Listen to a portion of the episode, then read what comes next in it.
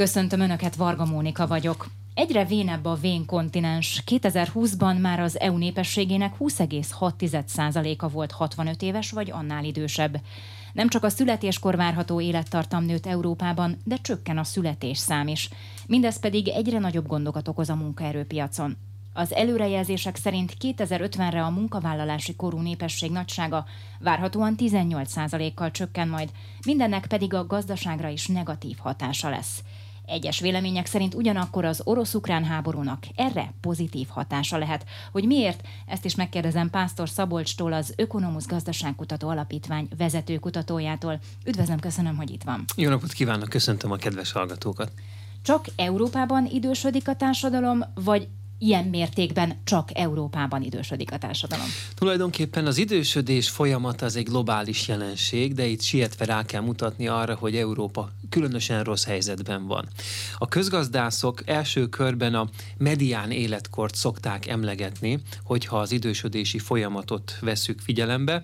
Tulajdonképpen a medián az a statisztikai mutató, amely megmutatja, hogy a sokaság 50%-a melyik értéknél kisebb, kevesebb, és ugye az 50 százalék, a másik 50 százalék ugye ennél magasabb. Hogyha azt mondjuk, hogy medián életkor, akkor ugye jól látjuk, hogy melyik az az év, amelynél fiatalabb a társadalom fele, és idősebb a társadalomnak a másik fele. Ebben a tekintetben az Európai Uniós adat 43,9 százalék, Észak-Amerikában ennél nagyjából 4 kal alacsonyabb a mutató, Latin Amerikában, vagy például a szubszaharai térségben pedig azért ennél jóval szerényebb. Például a, a szubszaharai térségben 18 év, tehát 18 év ez a mutató, tehát 18 évnél fiatalabb a társadalom egyik része, és 18 évnél idősebb. Nagyon-nagyon nagy különbség Európához Abszolút nagyon képest. nagy különbség. Szóval visszautalva az eredeti kérdésre, sajnos a legnegatívabb tendenciák Európában vernek gyökeret. Tényleg Európa rohamosan idősödik, tényleg vén Európáról beszélhetünk, vagy én Európáról is beszélhetünk, és nagyon fontos az, hogy az általam említett medián életkor, ez a 43,9 év, ez egy átlag. Emögött vannak Európai Uniós tagországi szórások természetesen, valahol némileg alacsonyabb, a, a, a medián életkor és fiatalosabb, fiatalosabb a korstruktúra, máshol pedig még ennél az átlagosnál is rosszabb a helyzet. Én megnéztem erről néhány adatot, az Eurostat szerint Olaszország talán a legidősebb a kontinensen, aztán jön Görögország, Finnország, Portugália, Németország, majd Bulgária. Erre van valamilyen magyarázat, hogy miért ezek az országok öregszenek a leginkább? Szerintem nagyon sok hallgatót meglephet Olaszország, mert aki esetleg Olaszországban járt már, vagy Olaszországgal egy, Ola, Olaszországgal egy kicsit foglalkozott, tudhatja, hogy ott nagyon fontos a család, nagyon fontosak a gyermekek, a nagy család, ugye az, hogy összetartozó legyen alapvetően a család.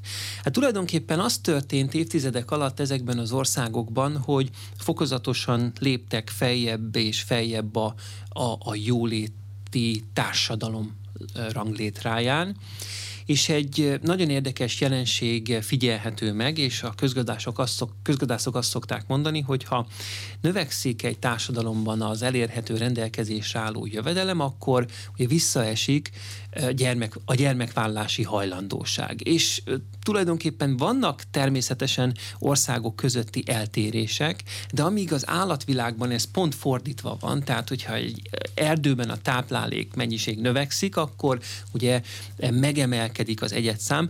Ugye az embereknél ez, ez, ez tényleg ellentétes, és ez azt jelenti, vagyis ennek az a magyarázata, hogy a gyermeknevelés egyre nagyobb és nagyobb költségeket jelent, orvos, iskola, tényleg tanulmányok finanszírozása, stb. stb. És nagyon sokan azt mondják ezekben a fejlett jóléti társadalmakban, hogy, hogy nem, vagy inkább csak egy gyermek, maximum két gyermek, és hát ugye tudjuk azt, hogy ha például egy fiatal pár két gyermeket vállal, akkor megmarad az a lakónépességszám, de inkább növekszik, mert egyébként a demográfusok már nagyon régen leírták, hogy 2,1 az az úgynevezett teljes termékenységi mutató, amely szükséges ahhoz, hogy a társadalom nagysága a népesség nagysága ne csökkenjen. Tehát, a két gyerek nem elég. Igen, a két gyerek nem elég, ugye ez a 0,1 egyébként pedig amiatt van, mert ugye vannak olyan sajnálatos esetek, amikor ugye a gyermek nem éri meg a, a felnőtt kort, vagy nem tud kilépni a csecsemőkorból például. És tehát tulajdonképpen az, azzal magyarázhatjuk ezt a jelenséget, hogy szépen kialakult a jóléti, a fogyasztói társadalom, és kevesebben vállalják a gyermeknevelés anyagi terheit, illetve egyéb terheit. Magyarország hol szerepel az előregedő országok listáján? Nálunk mekkora a baj?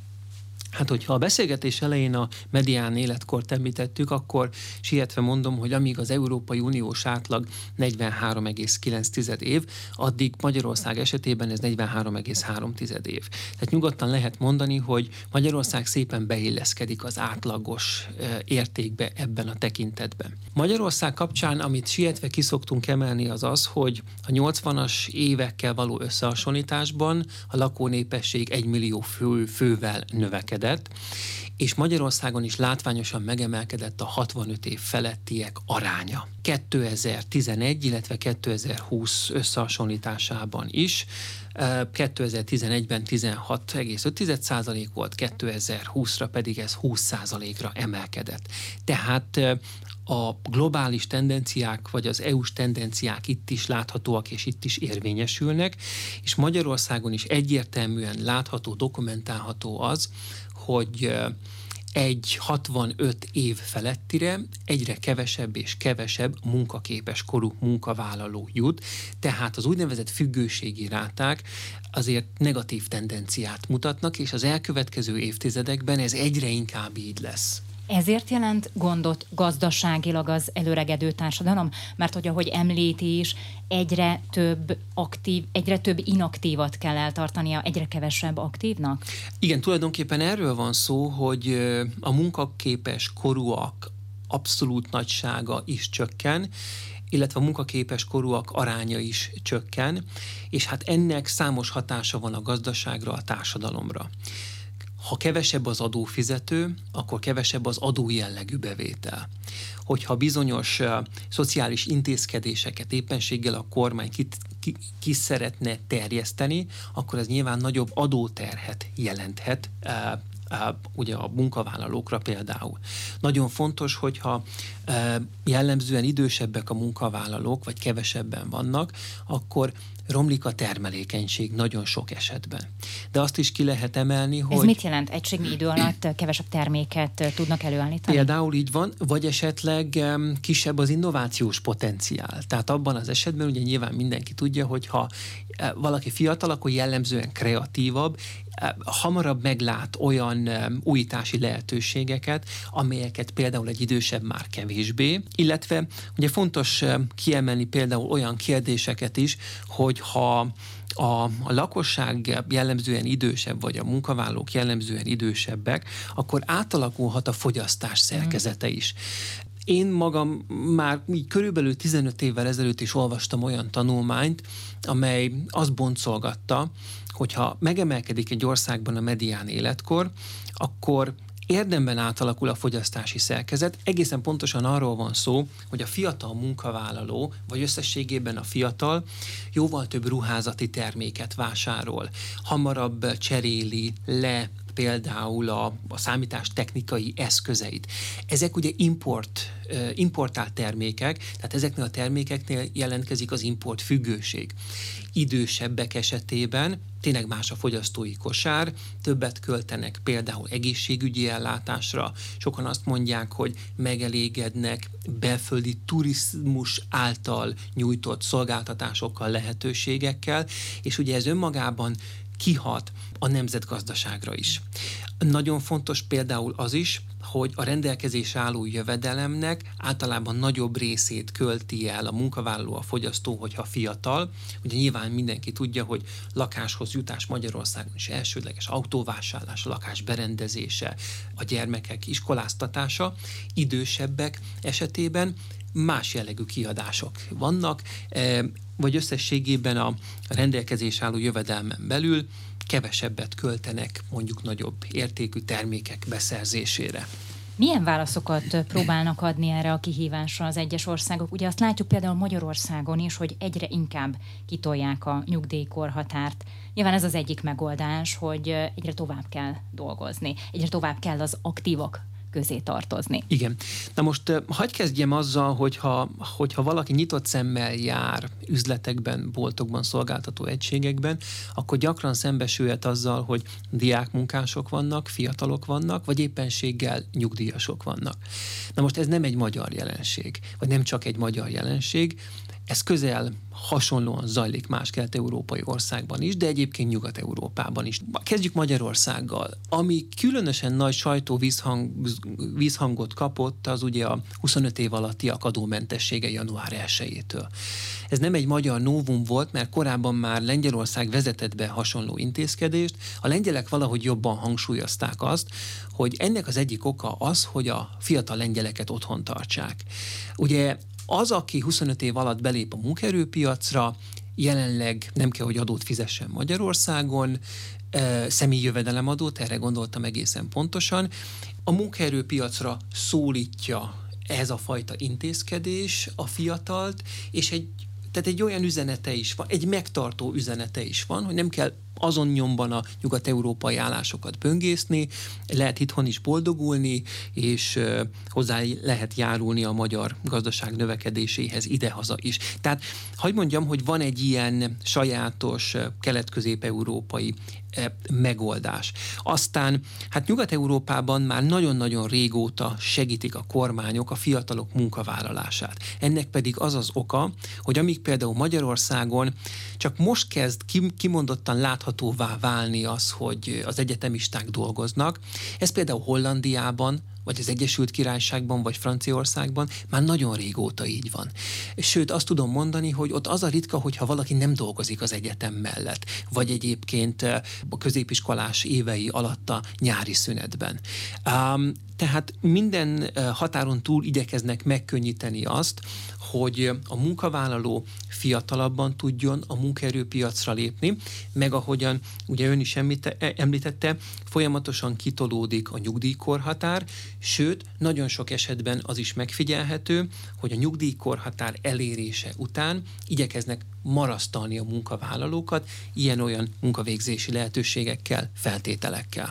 És aztán vannak demográfiai programok a születésszám felpörgetésére, megint Magyarországot hozom példaként, ugye itt látjuk, hogy többféle támogatással is próbálja ezt segíteni. A kormány, ott van a csók vagy a babaváró, de hát azt is látjuk, hogy ez nem olyan egyszerű, például a pandémia alatt megint visszaesett, bezuhant a gyerekvállalási kedv, például az idei évben a születések száma január-márciusban 12%-kal csökkent 2021 azonos időszakához képest, tehát azért nem olyan egyszerű ez. Azt látjuk, hogy Magyarország komoly erőfeszítéseket tesz ebben a tekintetben. Nyilván mindig lehetne többet adni, meg mindig lehetne még komplexebben segíteni a családokat de hagy hivatkozzak most egy másik tanulmányra, ezt is nagyjából 15 évvel ezelőtt ö, ö, olvashattuk elsőként. A Nature magazinban jelent meg az, hogy ö, abban az esetben, hogyha fokozatosan kiépül a jóléti társadalom, akkor ahogyan a beszélgetés elején említettük, visszaesik a gyermekvállási hajlandóság. De, hogyha a társadalom úgymond még jólétibb, és a, a kormányzat még több, még több és még több támogatást tud adni a fiatal családoknak, mint korábban, akkor egy ilyen jégörbe kezd kialakulni, tehát elkezd ismét növekedni a gyermekvállási hajlandóság. Van olyan ország, akár Európában, ahol ez már működik? Például a klasszikus idézett nature tanulmányos példa az nem egy Európai Uniós ország, hanem egy Európai Unión kívüli Norvégia. Tehát a, a norvég jóléti állam megtapasztalta azt nagyon sokáig, hogy tényleg visszaesett, meg beesett a gyermekvállási hajlandóság. Aztán ahogyan fokozatosan újabb és újabb jóléti intézkedéseket hoztak, és kiszélesítették a családtámogatási rendszert, megfordultak a tendenciák. Ez a Geotrendek. Az Inforádió külgazdasági és geopolitikai magazinja. Vendégem Pásztor Szabolcs, az Ökonomusz Gazdaságkutató Alapítvány vezetőkutatója, akivel az előregedő európai munkaerőpiacról beszélgetünk. Vannak olyan hangok Európában, akik szerint a bevándorlás a megoldás az előregedő társadalomra. Logikusnak is tűnik, hiszen egyes adatok szerint az Európai Unió népessége jelenleg kizárólag a bevándorlásnak köszönhetően növekszik. Most felejtsük el az ezzel kapcsolatos politikai vitákat, ha csak gazdasági szempontból nézzük, akkor a bevándorlás megoldja, megoldhatja a gondokat? A közgazdászok azt szokták mondani erről, nagyon sok tanulmány és könyv is született, hogy abban az esetben, hogyha egy ország népessége bevándorlással növekszik, akkor a gazdaság egy impulzust kap. Hiszen a bevándorló fogyaszt, a bevándorló lakást vesz, lakást bérel, a bevándorló munkát vállal, hozza a kreatív energiáit, nagyon gyakran megfigyelhető az, hogy ha nagyobb bevándorló e, népesség érkezik, akkor intenzívebbek lesznek a kereskedelmi kapcsolatok a kibocsátó, illetve a fogadó ország között felpezdíti a munkaerőpiacot a bevándorlás, tehát nagyon-nagyon sok esetben a közgazdászok azt mondják, hogy a, a bevándorlás az fundamentálisan jó. Még ki, le, ki lehetne természetesen emelni azt is, hogy a bevándorlók olyan munkahelyek munkahelyekre uh, pályáznak, amelyeket a helyiek már nem szeretnének például betölteni. Nem akarnak olyan munkakörben dolgozni, tehát nagyon ügyesen kitöltik a munkaerőpiaci réseket. Ezt mondja egy közgazdász. Na de tudjuk azt, hogy ugye bevándorlás, mint olyan, egy multidisziplinális jelenség, és hát nem lehet ezt csak számokkal, vagy csak közgazdasági érvekkel leírni. Tehát, hogyha elszakadunk a közgazdasági gondolatmenettől, látható az, hogy például különböző módon szocializálódott munkavállalók nem minden esetben tudnak egymással együtt dolgozni. Nagyok a kulturális különbségek. Ugye vannak olyan társadalmak, ahol individualista a gondolkodásmód és a munkavégzés, máshol pedig kollektivista. Vannak olyan országok, ahol az érdem, az önálló gondolatiság és az önálló eredmények felmutatása a minden, máshol pedig a munkavégzés azonnal és, és, és ugye rögtön közösségekben történik, az érdemek learatása is közösségekben történik. Fura lehet ilyen két munkavállalónak együtt dolgozni egyébként. Az Európai Központi Bank szerint egy ilyen impulzus, amit ön említ, lehet az ukrán menekültek beáramlása az Unióba, mert hogy ez fokozatosan enyhítheti a munkaerőhiányt az euróövezetben. Ön szerint ez valóban segíthet az Uniónak? Igen, első körben arról, vagy azzal kell kezdenünk, hogy igen, a háborúnak van egy ilyen sajátos olvasata. Picit fura erről beszélni, de tényleg arról van szó, hogy azáltal, hogy sok milliónyian hagyják el Ukrajnát, nagyon sok fiatal munkavállaló érkezhet. Egészen pontosan arról van szó, hogy az Európai Unió azt ígéri, azt ígérte a menekülteknek, hogy három évig maradhatnak, munkát vállalhatnak. Ennek az az első következménye, hogy növekedhet az átlag életkor nagyon sok euró, vagy csökkent, bocsánat, az átlag életkor nagyon sok Európai Uniós országban. Megjelenhetnek képzett munkavállalók bizonyos szektorokban. Képzett, fegyelmezett munkaerőről van szó, és ugye láthatjuk, hogy döntő többségében nők, illetve gyermekek érkeztek Ukrajnából, de abban az esetben, hogyha a háború éppenséggel elhúzódik, vagy egyébként a háború utána helyreállítás vontatott, akkor ugye férfiak is érkezhetnek Nyugat-Európába, és ugye ezek a munkavállalók maradhatnak hosszú távon is, vagy hosszabb távon is néhány nyugat-európai országban, vagy Európai Uniós országban. Jól látható, hogy vannak olyan országok, amelyek ebből profitálhatnak, Ausztria például, vagy Olaszország, Németország, sok egyéb mellett ki lehet emelni, és vannak olyanok, amelyek például kevésbé. Igazából attól függ, hogy mennyire kap infu, impulzust a, a demográfiai kérdés, meg a munkavállalók számának kérdése, idősödésének kérdése, hogy meddig tart a háború. Ugye itt a az előregedő társadalom miatti aggodalmakról beszélgetünk, de hát zajlik egy másik folyamat is, a digitalizáció, a robotizálás felpörgése, felpörgetése, térnyerése. Kelleni fog egyáltalán ennyi munkavállaló a jövőben? Az Európai Unión belül jelenleg háromféle átállás van. Ezek eh, egyszerre zajlanak, ezek egymásra hatnak. Az első átállásról most különösen sokat hallunk, ez a zöld átállás, és ugye a zöld energiára való átállás.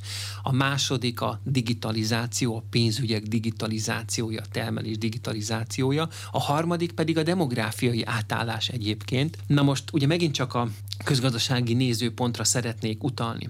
Már nagyon jól megfigyelt és leírt jelenség az, hogy ott használnak a legtöbb robotot, mesterséges intelligenciát, ahol kimondottan és gyorsan idősödik a társadalom. Szerintem a hallgatók számára nem nehéz kitalálni, hogy például ilyen ország lehet Japán. És ott, ahol még nem annyira feszítőek a demográfiai problémák, ott azért kisebb a hajlandóság arra, hogy ipari robotot, mesterséges intelligenciát használjanak. Ott is van, csak az ütemben van különbség. Na most az azért jól látható és tudható, hogy nagyon sok szakmát, területet tudnak majd kiváltani automatizálással, digitalizálással, ipari robotokkal, és gyorsuló ütemben zajlik például néhány szakmának, foglalkozási ágnak a kiváltása. Látható az, hogy valóban a jövőben biztos, hogy majd nem lesz annyi munkavállalóra szükség, vagy esetleg bizonyos területeken nem lesz annyi munkavállalóra szükség, mert automatizált lesz minden, de nagyon érdekes, hogy akkor meg más területeken kellenek azok a munkavállalók. Jelenleg Dél-Kelet-Ázsiában nagy üzemekben egy óra alatt futószalagról több ezer vagy több tízezer egyszerű póló gördül le, hogyha úgy tetszik.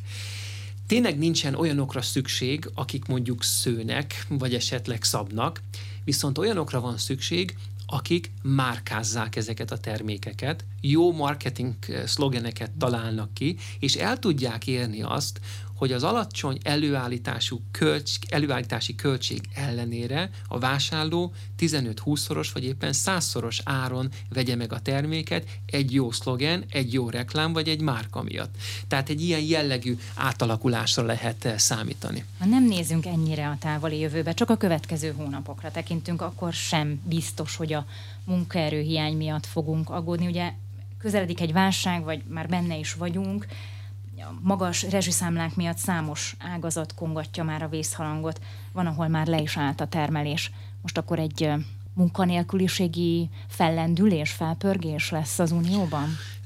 Nem tudom azt mondani rögtön, hogy, hogy igen, vagy éppenséggel az sem, hogy nem, mert az utóbbi években nagyon-nagyon sok országban kimerült a munkaerőtartalék. Részben az idősödés miatt, részben amiatt, mert ugye 2008 után egy gazdasági konszolidáció, egy, egy gazdasági növekedési periódus kezdődött, csökkent az infláció, növekedett a rendelkezés álló jövedelem, többet fogyasztottunk például. Nyilván a Covid ezt természetesen megtörte, és tehát, hogy ennek tükrében én is inkább azt várnám, hogy a munkaerőpiacon egy ilyen korrekció következik be, rövid távon abban az esetben, hogyha megemelkedik a munkanélküliség, akkor valahogy visszatöltődik ez a munkaerőpiaci tartalék, és természetesen, hogyha a háborús konfliktus továbbra is velünk marad, az energia árak növekedése továbbra is velünk marad, akkor bizonyán felfuthatnak a munkanélküliségi mutatók, nem csak idehaza, hanem más Európai Uniós országban is. Tehát én először azt várom, hogy vagy arra számítok, hogy a munkerő, eh, munkerőhiány enyhül, és aztán bizony fokozatosan emelkedésnek indulhat a munkanélküliség mutatója. Azt azért láthatjuk, hogy nagyon sok kormányzat igyekszik tenni azért, hogy ne ugorjon meg azonnal a munkanélküliség mutatója, és ugye ne legyen azonnal őrült mértékű gazdasági visszaesés, gazdasági recesszió, de hát ugye minden költségvetés véges, és ugye nem minden kormánynak van meg a mozgástere a válságkezelésre, úgyhogy biztosan lesznek különbségek itt majd tagországok vonatkozásában. Pásztor Szabolcsot az Ökonomusz Gazdaságkutató Alapítvány vezetőkutatóját hallották. Adásunk visszahallgatható az infostart.hu oldalon. Köszönöm a figyelmüket, a szerkesztő műsorvezetőt Varga Mónikát hallották.